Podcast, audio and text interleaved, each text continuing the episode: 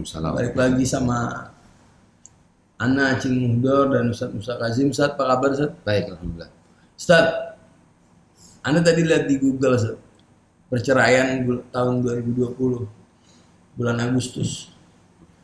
Tebak Ustadz, berapa jumlahnya kira-kira? Ya banyak lah mungkin. tiga ratus ribu lebih. Ya. Bulan Agustus perceraian. Ana kebetulan nggak ngecek angka pernikahannya. Karena Ana juga belum siap menerima fakta-fakta itu kan. Jadi supaya tetap pada koridor ilmiah, nggak subjektif. Apa sih yang terlintas di pikiran antum ketika antum mendengar kata perceraian? Yang mana kita tahu bahwa Indonesia adalah negara dengan penduduk muslim mayoritas dan bisa dibilang terbesar di dunia. Hmm. Tapi angka perceraian menunjukkan bahwa pendidikan Islam terhadap rumah tangga-rumah tangga ini nggak sampai ternyata. Karena anak-anak pribadi mengira ketika informasi atau arahan yang agama berikan itu bisa menyelamatkan pernikahan. Kalau anak tidak salah, hmm. kalau anak nggak salah ya, kalau hmm. agama memberikan informasi tentang pernikahan, anak kira bisa menjadi vitamin hmm. untuk sebuah lembaga. Kan minggu lalu kita bahas bahwa pernikahan adalah lembaga terkecil, lembaga sosial terkecil. Gimana antum melihat ini? Iya, jadi pertama ini musibah ya jelas. Karena okay. kalau kita lihat orang ini kan untuk menikah dia perlu proses panjang, tidak seperti sekedar pertemanan. Betul. Bisa jadi ketemu di mall, ketemu yeah. di taman, ketemu yeah. di bus, yeah. dia jadi teman. Jadi teman ya. Tapi kan pernikahan ya, itu kan butuh tahapan demi tahapan, betul. Pikiran, pertimbangan, dan lain sebagainya. Ya. Setelah semua itu, diambillah kesimpulan, oke, okay, saya mau menikah sama kamu. Oke. Okay. Berarti ini harusnya sesuatu yang lebih matang ketimbang sekedar pertemanan, pergaulan umum. Ya, pertemanan eksiden bisa dibilang. Bisa, sebagiannya ya. Begitu. Bukan ya. Sesuatu yang kita rencanakan. Betul. Bayangkan kalau sesuatu yang kita rencanakan aja kita gagal. Hmm. Bagaimana dengan tidak situasi tidak. Pertemanan dan persahabatan, okay. dan juga perkenalan okay. dan pergaulan secara umum. Okay. Okay. Jadi sebenarnya ini musibah dilihat dari sisi itu bahwa berarti memang banyak orang punya masalah moral, betul, punya masalah karakter, punya masalah betul. Sifat, yang itu berarti ya pandemi. Wabah yang perlu diwaspadai oleh uh, ahli-ahli agama, ahli-ahli uh, moral, para pendidik, guru, yeah. mereka yang berwenang di bidang itu. Yeah. Berarti integritas sosial kita ini atau integrasi sosial atau apa ya um, suasana hidup ini sudah sangat genting ya, mm. karena begitu banyak orang bercerai yang padahal dia sesuatu yang harusnya sakral, hmm. harusnya di uh, diagungkan. Ya, di, at least dipertahankan lah ya. Nah, harusnya kayak kan dipertahankan. Kayak kan kalau misalkan kita, cuma kita juga nggak bisa bilang, anak antum anak tuh kadang berpikir bisa. Kita juga nggak pernah, kita juga nggak bisa berpikir kayak, ya udah sih lu jalanin aja sih, namanya orang kurang lebih sih. Kita juga nggak bisa berpikir karena kita kan nggak ada di posisi orang yang betul. Bercerai itu. Betul. Betul. Ana sampai saat ini by default, Ana melihat perceraian suami istri dua-duanya korban menurut Ana. Ya, ya bisa. Ya pasti orang bercerai pasti akan mengalami kesulitan-kesulitan mental, ya. Psikologis, betul. Dan akan mengarungi berbagai krisis yang ya. Bisa jadi berakhir pada sebuah kesengsaraan hidup yang lebih ya. Parah daripada eh, daripada orang yang daripada pernikahannya, daripada pernikahannya ya. Boleh jadi ah, daripada mempertahankan ke rumah tangga betul. Yang betul. Tetapi pada akhirnya kalau kita lihat filosofi perceraian, hmm. kenapa agama tetap membolehkan perceraian? Itu hmm. seperti seorang insinyur membangun gedung, dia tetap harus memberikan porsi untuk emergency exit. Emergency exit ya. Kita pernah bahas juga. Hmm. Jadi ada pintu darurat yang harus ter- tetap ada yeah. meskipun sang insinyur arsitek dari bangunan itu hmm. tidak ingin ada kebakaran. Hmm. Nah, tetapi ternyata orang yang telah keluar hmm. melalui pintu darurat tadi, hmm. melihat gedung terbakar, itu bencana baru hmm. bagi dia okay. yang bersifat mental psikologis yang hmm. lebih besar daripada eh, apa namanya kebak daripada orang yang kalau bertahan ya terbakar mati nggak mungkin, jadi dia harus keluar. Jadi hmm. proses yang harus dipikirkan itu adalah bahwa setelah perceraian hmm. persoalan yang ada di dalam keluarga itu hmm. bukan berhenti, bisa jadi itu berlanjut. Hmm. Jadi orang harus kita kasih, hmm. kita takut-takuti lah. Hmm. Bahwa bercerai itu bisa-bisa beban seumur hidup. Hmm. Nah, ya, maka dari itu kan dalam dalam hadis disebutkan bahwa ada istilah abghadul halal atau akrahul halal. Jadi halal yang paling dibenci oleh Allah. Mengapa? Karena pernikahan itu sebenarnya harusnya dia menjadi wadah bagi dua insan untuk sama-sama berkembang, maju, berde- mendewasakan diri seperti yang kita bahas pada hmm. uh, podcast sebelumnya. Tetapi ternyata banyak orang nyemplung masuk ke dalam wadah ini hmm. tanpa pikiran-pikiran yang benar. Jadi tidak ada pendidikan pranikah yang benar dan komprehensif. Oke. Okay. Ngapain sih masuk ke tempat itu kalau memang belum punya pikiran dan konsep tentang apa yang ada di dalamnya hmm. dan apa tujuan kita masuk di dalamnya. Yeah. Nah, jadi ibaratnya tidak sedikit orang yang terseret oleh situasi tertentu akhirnya dia menikah. Salah satu dari penyebab perceraian adalah karena individunya hmm. uh, belum memiliki konsep tentang pranikah yang baik, yang benar ya, dan tidak, baik. Tidak punya persiapan yang baik. Ya dan sempurna ya, harusnya yeah. dia punya minimal minimal di konsep dia yang sempurna tentang minimal konsepnya ideal dulu deh. Yeah. Kalau pada penerapannya kurang-kurang, paling nggak di kepalanya tuh udah bagus dulu. Udah bagus dulu. Yeah. Contoh aja beginilah kita. Walaupun bisa, gini, walaupun nggak menutup kemungkinan orang-orang yang udah punya konsep yang ideal tentang itu masih bisa terseret juga. Masih bisa karena itu tadi itu kan tetap pada akhirnya adalah sebuah pintu darurat hmm. yang Allah buatin buat manusia biar nggak nggak hmm. nggak kebakaran di dalam rumah tangga. Oke, okay. Artinya gini, perceraian apapun jenisnya, antum menamai itu musibah. Musibah, pasti. Dan itu seperti tadi ente sudah sampaikan bahwa itu korbannya adalah kedua belah pihak, kedua belah pihak. Plus anak-anaknya plus kalau anak mereka dan juga kedua keluarga. Musibah ya. Musibah ya, musibah, musibah yang ya. Sifat sosial ya, bukan ya, ya. musibah alam. Bukan musibah. Yang alam. Itu semua itu handmade lah istilahnya, musibah yang dibuat oleh manusia sendiri, dibuat tercipta oleh apapun lah faktornya. Apapun faktornya. Nah, ya. nah, jadi yang kita perlu ingatkan adalah bahwa mengapa orang itu sampai bisa bercerai? Hmm.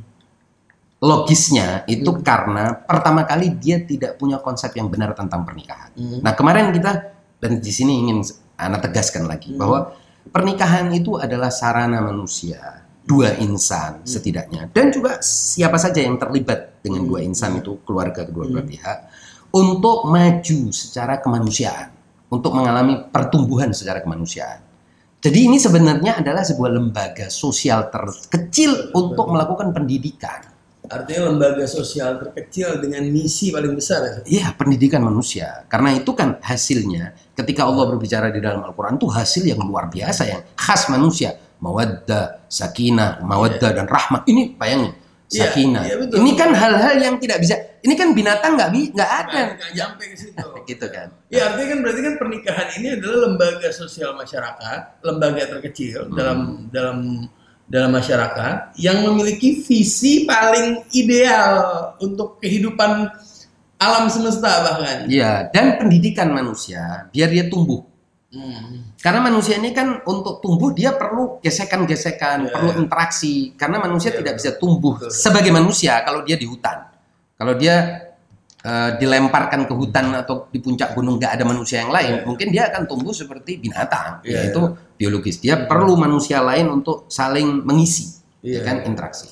Nah, tampaknya dari beberapa kasus yang kita sama-sama tahulah, pasti ada teman-teman kita yang bercerai dan lain sebagainya. Kita melihat bahwa ketika ini ada beberapa alternatif atau ada beberapa kemungkinan orang bercerai. Pertama, tidak memiliki konsep pranikah yang benar tentang apa itu pernikahan. Satu, jadi ketika dia masuk itu seperti masuk hutan tanpa peta, tanpa peralatan dan lain sebagainya, sehingga dia di situ putar-putar dan ketakutan dan kesedihan dan kes- mengalami kesendirian dan kesusahan dan seterusnya. Dan dia cepat-cepat ingin keluar, kan gitu. Ini masuk hutan. Takut ada banyak binatang dan seterusnya, maka dia akan mengalami seperti itu. Atau kalaupun dia punya prakonsep pranik, konsep pranikah yang baik, dia tahu apa itu pernikahan, tujuan pernikahan dan sebagainya. Ternyata dia masuk hutan itu, dia mengalami hal-hal yang baru. Harusnya dia menyerap itu, bukan dia ketakutan dengan hal baru. Jadi memiliki sikap menerima ada hal-hal yang tidak terpikirkan sebelumnya.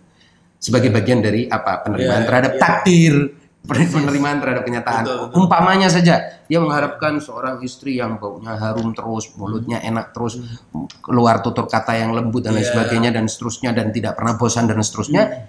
Itu nggak ada dalam kenyataan hidup. Nggak ada, nggak nah. ada di realitas kayak gitu. Nggak ada, jadi mohon kalau kamu menemukan apa yang tidak kamu ekspektasi, tidak kamu harapkan sebelumnya, terimalah itu sebagai bagian dari kenyataan. Bagian dari kenyataan, iya. Jadi perlu sikap saat menikah, sikap ya. yang realistis, logis, menghadapi kehidupan ya begini. Ya. Kalaupun kamu bercerai dengan si dia, kamu menikah sama yang lain juga akan seperti dia hmm. pada akhirnya. Nah, jadi sikap di tengah hutan atau di tengah pernikahan tuh harus punya sikap bisa menerima kenyataan sebagaimana adanya. Yeah. Ditambah lagi harus punya keyakinan bahwa pada akhirnya kepahitan ada di dalam pernikahan itu lebih baik daripada kepahitan dan kesusahan seorang diri di luar pernikahan. Lembaga pernikahan. Yeah. Karena seperti yang kita sebutkan ini kebutuhan. Yeah, yeah. Kalaupun kamu sudah diberi kesempatan untuk memenuhi kebutuhanmu, kemudian kamu tidak menemukan apa yang kamu butuhkan, ya kamu tidak bisa lari dari situ. Pada akhirnya ini tetap ada sesuatu kenyataan. Ya, ya. Nah, kemudian yang tidak kalah pentingnya adalah menyikapi pernikahan seperti semua hubungan lain. Bahwa manusia itu pasti akan mengalami bosan, suntuk, jenuh, dan terimalah kenyataan bahwa ketika itu menghinggapi salah satu pasangan, mohon pasangan yang lainnya paham. Iya, iya. Ya, jangankan betul, dengan betul banget. Ya, betul jangankan banget. Dengan pasangan yang terhubung nah. pada saat kita sama-sama dewasa. Ya. Dengan orang tua kita juga kita akan mengalami kejenuhan yang sama. Capek. Capek ada kan. Iya. Jangankan dengan orang tua kita, dengan muka kita sendiri, dengan Capek, diri kita sendiri. Sendiri. Manusia akan mengalami kelelahan. Iya, makanya orang suka hayal, coba gue jadi Cristiano Ronaldo ya, berarti udah capek sama diri itu. Persis. Oh. Jadi maksudnya, kalau kamu karena ada kelelahan dalam hubungan kamu mau menghindar. Sekarang kalau kamu sudah lelah sama dirimu mau kemana? Mau bunuh diri. Iya benar. Gak ada jalan keluar. Gak ada jalan keluar. Ya. Nah, apa artinya? Artinya terimalah kejenuhan, kesuntukan. Sebagai realitas yang harus dilalui, sama seperti iya, orang betul, sakit. Betul. Jangan pernah ada orang bilang, aku nggak mau sakit. Duh, ya jangan hidup. Jangan hidup. Nah, persoalannya bukan itu. Nggak ada, Firaun juga sakit, tapi misalnya sakitnya dengan cara yang berbeda. Iya, ya. Iya. Pada akhirnya, ketika manusia hidup, dia akan mengalami sakit. Hmm. Dia juga akan mengalami kejenuhan. Bagaimana kita menyikapi sakit dan kejenuhan itu? Yang harus kita lalui. Hmm. Sikapilah dengan tabah dan pikirkan efek buruk dari kalau kamu lari dari lari kejenuhan. Dari sini. Apakah kalau kamu lari dari kejenuhan ini atau kesuntukan ini atau kebosanan ini, kamu akan men- tidak menemukan kebosanan lain? Iya, pasti. Iya, iya, buktinya pasti. Tadi saya bilang, ngelihat kaca, cermin, hmm. tidak sedikit orang bilang, bosan juga sama muka ini ya. Padahal itu dirinya sendiri. Hmm. Nah itu, manusia jadi harus punya sikap seperti itu. Dan itu agama memberikan jalan keluar misalnya ya sabar pada akhirnya manusia itu harus menerima takdir, harus ridho, hmm. harus siap hmm. menghadapi bahwa dia ini ya manusia biasa dan seterusnya dan seterusnya. Dan ya, agama itu pada dasarnya gitu, pada dasarnya agama itu hmm. paling senang paling senang ngingetin kita kalau kita ini lemah ya saatnya. Ya memang itu. Benar sih? Kayak ya. Allah tuh sering banget kayak kita tuh kayak disuruh sabar. Maksudnya hmm. apa? Ya lu ini nggak berdaya. Betul. Udah, terima. Nggak bisa ngapa-ngapain. Ya udah. Nah, itulah yang harus sikap. Menerima kenyataan bahwa kita ini pada akhirnya bodoh, lemah, lemah tidak memiliki banyak benar, nggak punya apa-apa sarana ya. Untuk sok-sokan. Untuk, ya, no. Nah, ini yang penting. Karena itu sebenarnya salah satu hakikat dari penghambaan. Uh. Jadi, arti dari hamba, artinya apa? Kamu kan hamba kan? Oke, kembali kepada Tuhan. Oh, saya lagi lemah. Ya, kembali kepada Tuhan. Hmm. Itu cari kekuatan dari Dia, cari kesempurnaan dari hmm. Dia, cari kemuliaan dari Dia, cari karunia Dia dan seterusnya. Hmm. Ini salah satu dari hakikat maksud tujuan agama. Iya, iya. Biar manusia itu hidupnya sadar bahwa iya. dia ini dalam sebuah perjalanan sebagai hamba. Nah, tapi seringkali justru di situ manusia itu lupa. Hmm. Akhirnya dia kepingin jadi tuan, kepingin dipandang hormat, kepingin. Jadi dia melihat ketidakhormatan itu sebagai musuh. Loh, bagaimana itu sebagai musuh? Dia melihat ketidaksempurnaan sebagai musuh. Bagaimana kalau dia melihat ketidaksempurnaan sebagai musuh? Padahal di dalam dirinya ketidaksempurnaan hakikatnya. Padahal di dalam dirinya kebodohan. Kenapa dia musuh? Ya, ya. Dia harus menerima itu. Dengan dia menerima kenyataan-kenyataan yang hakiki tentang dirinya, bahwa sifat-sifat buruk itu ada di dalam dirinya. Dengan menerima itu, ada potensi dan peluang untuk dia memperbaiki. Tapi kalau dia lari, gak ada potensi untuk memperbaiki.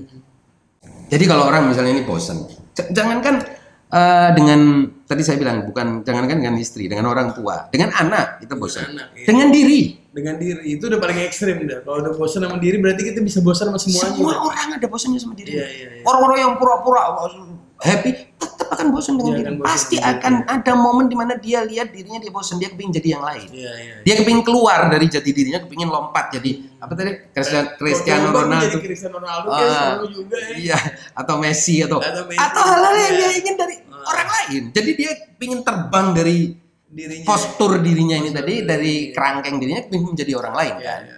Pada akhirnya kalau itu terus mau cerai sama siapa lagi? Cerai sama diri lo. Hmm. Gak bisa kan. Gak bisa. Nah, jadi terima bahwa memang diri kita ini mengandung sekian banyak kelemahan. Yuk, kelemahan itu kita akui. Setelah kita akui baru kita ada peluang untuk memperbaiki. Tapi kalau kita tidak mau mengakui, akhirnya kita lari terus. Padahal kita lari dari bayangan. Ada nggak orang yang bisa uh, kabur dari bayangannya? Gak bisa.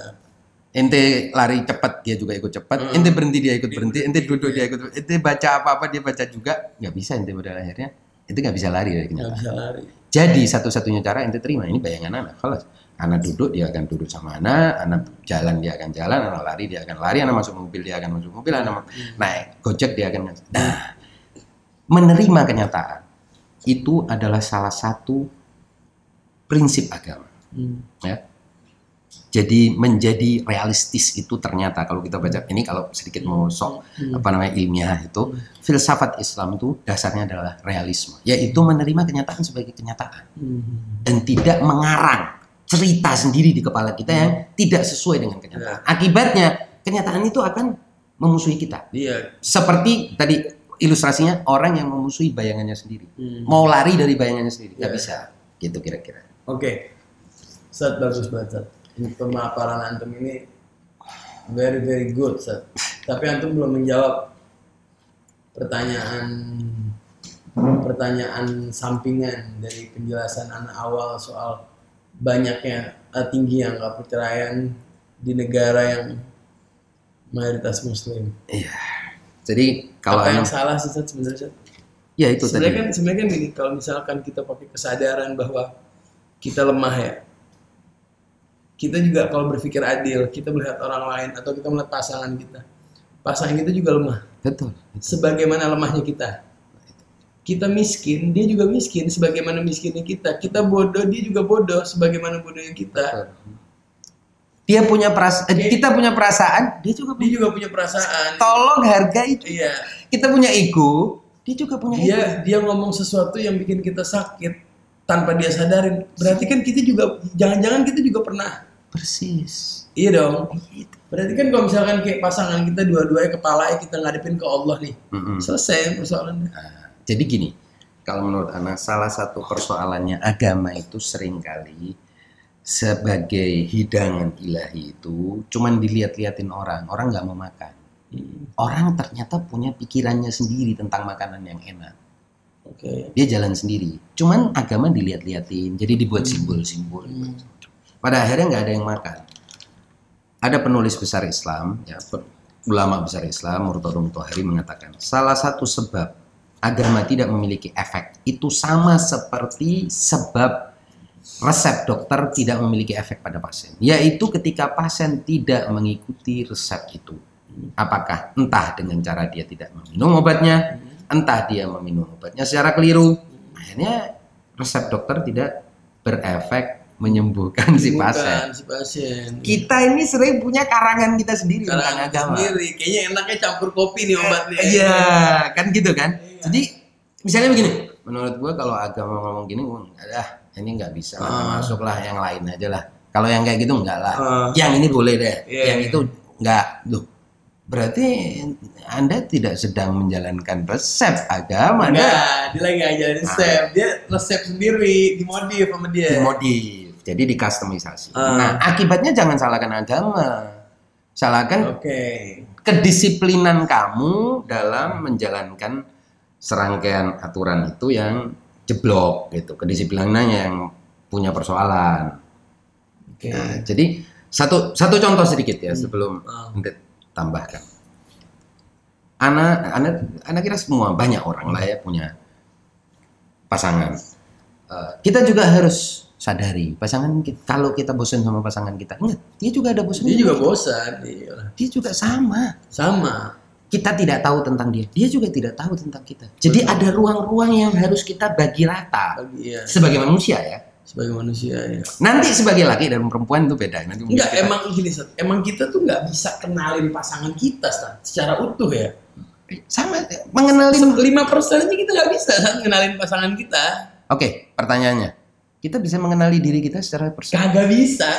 Jadi sebenarnya ini hebatnya. Kita aja suka salah nentuin kebutuhan kita kan berarti bukti bahwa kita sebenarnya nggak kenal sama diri kita kan. Malah kadang pasangan kita lebih kenal kebutuhan kita. Kenapa begitu? Karena manusia ini kan di dalam dirinya ada daya-daya, ada kemampuan-kemampuan, ada kekuatan-kekuatan yang benturan. Hmm. Contoh, akal dengan syahwat. Ini benturan dia. Hmm. Nah, kalau kita pilih pilihan syahwat, nafsu, hmm. akal kita suruh diem. Yeah. Padahal keseluruhan diri kita itu di dalamnya ada akal dan ada, ada akal syahwat, dan ada ghadab atau amarah, ada macam-macam lain. Yeah, yeah. Ada khayal. Nah, yeah. ini keseluruhannya. Jadi hanya makhluk manusia dan mungkin jin ya, yang memiliki di dalam dirinya itu kekuatan-kekuatan yang memang benturan terus. Hmm.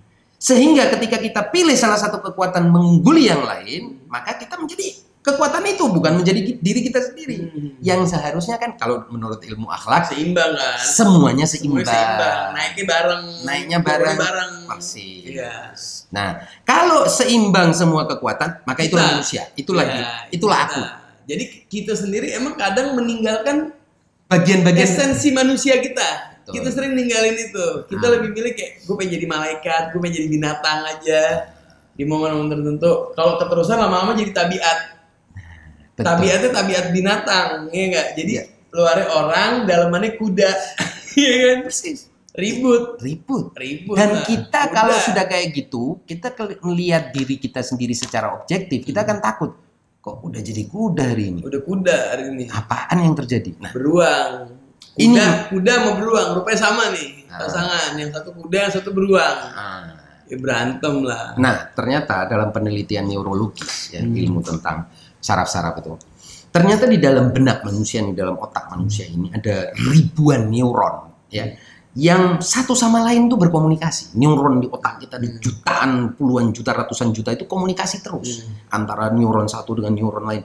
Jadi bayangkan di dalam kepala kita ini sebetulnya adalah suatu masyarakat. Hmm. Nah, peradaban. Peradaban. Yeah. Kalau kita sendiri punya pemahaman seperti itu, hmm. maka kita akan pertama menghargai diri kita hmm. dan tahu betapa lemahnya kita. Yeah. Sekalinya salah satu neuron itu mengalahkan yang lain, kita sendiri marah sama diri hmm. kita, atau kita menjadi tidak seimbang, hmm. labil, nggak stabil, dan seterusnya. Hmm. Ya kita harus lihat juga pasangan kita seperti itu, hmm. teman kita seperti itu, hmm. maka kita akan relax menghadapi kekurangan yeah, orang. Yeah. Orang lu juga banyak kekurangan, masa nggak relax yeah, menghadapi bener, kekurangan bener, orang? Bener. Gitu loh. Jadi levelnya, levelnya gini mungkin ya, sebagai akhir dari pembahasan supaya mengerucut bisa. Yeah. Anda menyimpulkan bahwa memang Anda ingat uh, perkataan Red di Shawshank Redemption yeah. tentang penjara. Sah. Jadi kita dari tadi sebenarnya ngomongin perceraian, cuma kan ketika kita berbicara tentang sesuatu yang udah terjadi kan lebih baik berbicara sebabnya dong. Yeah. Dan kita cari solusinya. Yeah. Red pernah bilang, ketika dia ngeliat temennya Brooks keluar dari penjara dan bunuh diri hmm. lima puluh tahun di penjara, begitu keluar, begitu dia keluar dari penjara dia bunuh diri malah Hmm. Kata orang-orang dia udah udah putus harapan. Red menjelaskan bahwa penjara ini orang itu datang pertama kali benci.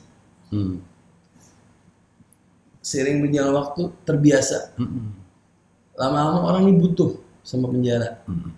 Butuh di penjara. Butuh di penjara. Udah terlalu lama butuh. Lama-lama apa? Dia nggak bisa hidup selain di situ. Yeah. Artinya adalah kita tuh sebenarnya kita tuh bisa mencintai kekurangan. Iya. Yeah. Pesannya tuh itu menurut Ana. Kita, kita bukan kita bukan tipikal kita, manusia diciptain sama Tuhan itu bukan hanya mampu mencintai sesuatu yang indah. Betul. Sometimes kita perlu mencintai sesuatu yang minus. Minus. Dan memang itulah tujuan dari bersosialisasi, bermasyarakat. Yeah, yeah. Bahwa manusia akan melihat cermin di, di orang lain. Yeah, yeah. Kamu lihat orang lain buruk berbohong, hmm. ya kamu minimal tidak berbohong. Iya sih. Kalaupun pada akhirnya kamu berbohong, kamu ingat kamu juga punya keburukan yang kamu nggak sukai pada orang lain. Nah, memang kemudian ada rumusan gini, Cik. Ternyata menurut ahli-ahli, hmm. ini ini kalau hmm. ini kembali kepada perceraian. Hmm. Perceraian itu akan terjadi ketika dua-duanya sudah memberikan sinyal negatif. Hmm. Jadi sinyalnya udah negatif. Iya, betul. Tapi betul. Kalau salah satunya masih positif, dia akan masih tangkep gitu, masih, masih dia iya. dia bisa terima itu pukulan-pukulan tuh. Betul, betul. Tapi kalau dua-duanya udah negatif, artinya sama-sama tidak bisa bercermin. Jadi cermin dia melihat pasangannya, dia nggak demen. Padahal dia sebenarnya lihat dirinya di situ. Iya iya. iya. Pasangannya lihat dia juga begitu, nggak iya. demen. Padahal sebenarnya dia nggak demen sama dirinya. Iya. Akibatnya sebenarnya orang yang bercerai itu sebenarnya dia sedang bercerai dengan dirinya sendiri juga. Iya. Nah, kecuali memang ada alasan-alasan yang sangat-sangat-sangat rumit ya. Artinya special case dalam perceraian itu lain. Kita nggak bahas itu. Kita, kita bicara, bahas itu. Kita bahas yang umumnya yang orang bercerai, yang, ya. yang begitu banyak yang kita saksikan di sekitar kita, ya kan? Jadi kalau kita lihat teman-teman kita lah, teman-teman orang yang kita kenal dan lain sebagainya bercerai untuk hal yang sepele kadang-kadang. Ya. Ada orang bercerai hanya karena tidak mau, mohon maaf ini. Jadi ada orang yang bercerai hanya karena tidak mau mendengar istrinya mengatakan kata tertentu cerai. Loh. Apa kamu sudah pernah hmm. meng-rewind kehidupanmu dan kamu tidak pernah mengatakan itu kepada orang lain atau kepada istrimu? Kamu sudah yakin itu? Kok hanya karena satu dua perkataan kamu mau cerai? Itu kan kegilaan yang harus diredam. Ya, betul. Harus dihilangkan. Kalau enggak bukan hanya kepada istri kita nggak bisa, kita kepada orang tua nggak bisa, kepada siapapun. Gitu. Nggak, jadi memang uh, ini pesannya universal sebetulnya. Sebagian yeah. manusia itu yang akan perhatikan. Ya. Mereka membenci sebuah kekurangan, membenci sebuah sikap yang buruk hanya karena bukan dia pelakunya. Jadi dia benci karena orang lain yang melakukan itu. Padahal kalau dia yang melakukan nggak apa-apa. Ya itu ya, jadi ya. jadi dia membenci itu. Contoh ya. orang uh, nipu, hmm. katakan.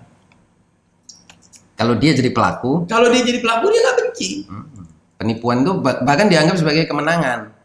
kemenangan dianggap yeah. orang dia nggak suka ngelihat dia nggak suka dihina katakan.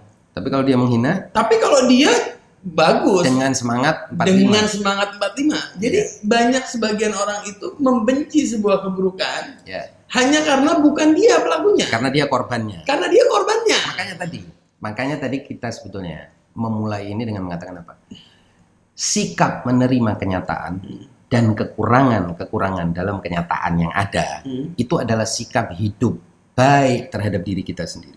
Sikap hidup yang harus kita jaga terhadap diri kita hmm. sendiri, terhadap orang tua kita, hmm. terhadap keluarga kita, terhadap istri kita, terhadap pasangan kita, terhadap siapapun di dunia ini. Yeah. Sedemikian sehingga kita tuh gak mudah seolah-olah kita yang harus menang. Oh, tunggu yeah. dulu. Jangan-jangan kamu sebenarnya yang posisi kalah. Iya, iya, iya, iya. Gitu. Betul betul keren Seth. keren keren ini keren banget ini ya. Ada nggak Seth penutup Seth ya buat mereka yang baru menikah ya kan hmm. seperti seperti ente ya oke okay, seperti Ana lah Ana kira kita harus menikmati segala derita pernikahan sebagaimana segala bahagianya ya, ya. Segala sukanya dalam pernikahan sebagaimana juga Sebagai segala dukanya dukanya Ya. Dengan begitu kita mengayun dalam pernikahan itu seperti ya, orang di dalam uh, samudra ya, ya. yang sedang menaiki kapal. Dia akan ya, ya. fleksibel. Tapi kalau kita mau cuman bahagia doang, ya sudah nggak akan ada. Iya, di pikirannya susah. Nggak bakal ada pernikahan buat dia. Dan bukan nah, hanya ya. pernikahan dengan si A yang berakhir dengan perceraian, dengan siapapun. Iya. Dengan dirinya dia juga akan ada persoalan. Iya, betul, gitu. Betul, betul, betul. Oke deh, gitu aja deh. Assalamualaikum warahmatullahi wabarakatuh. Waalaikumsalam.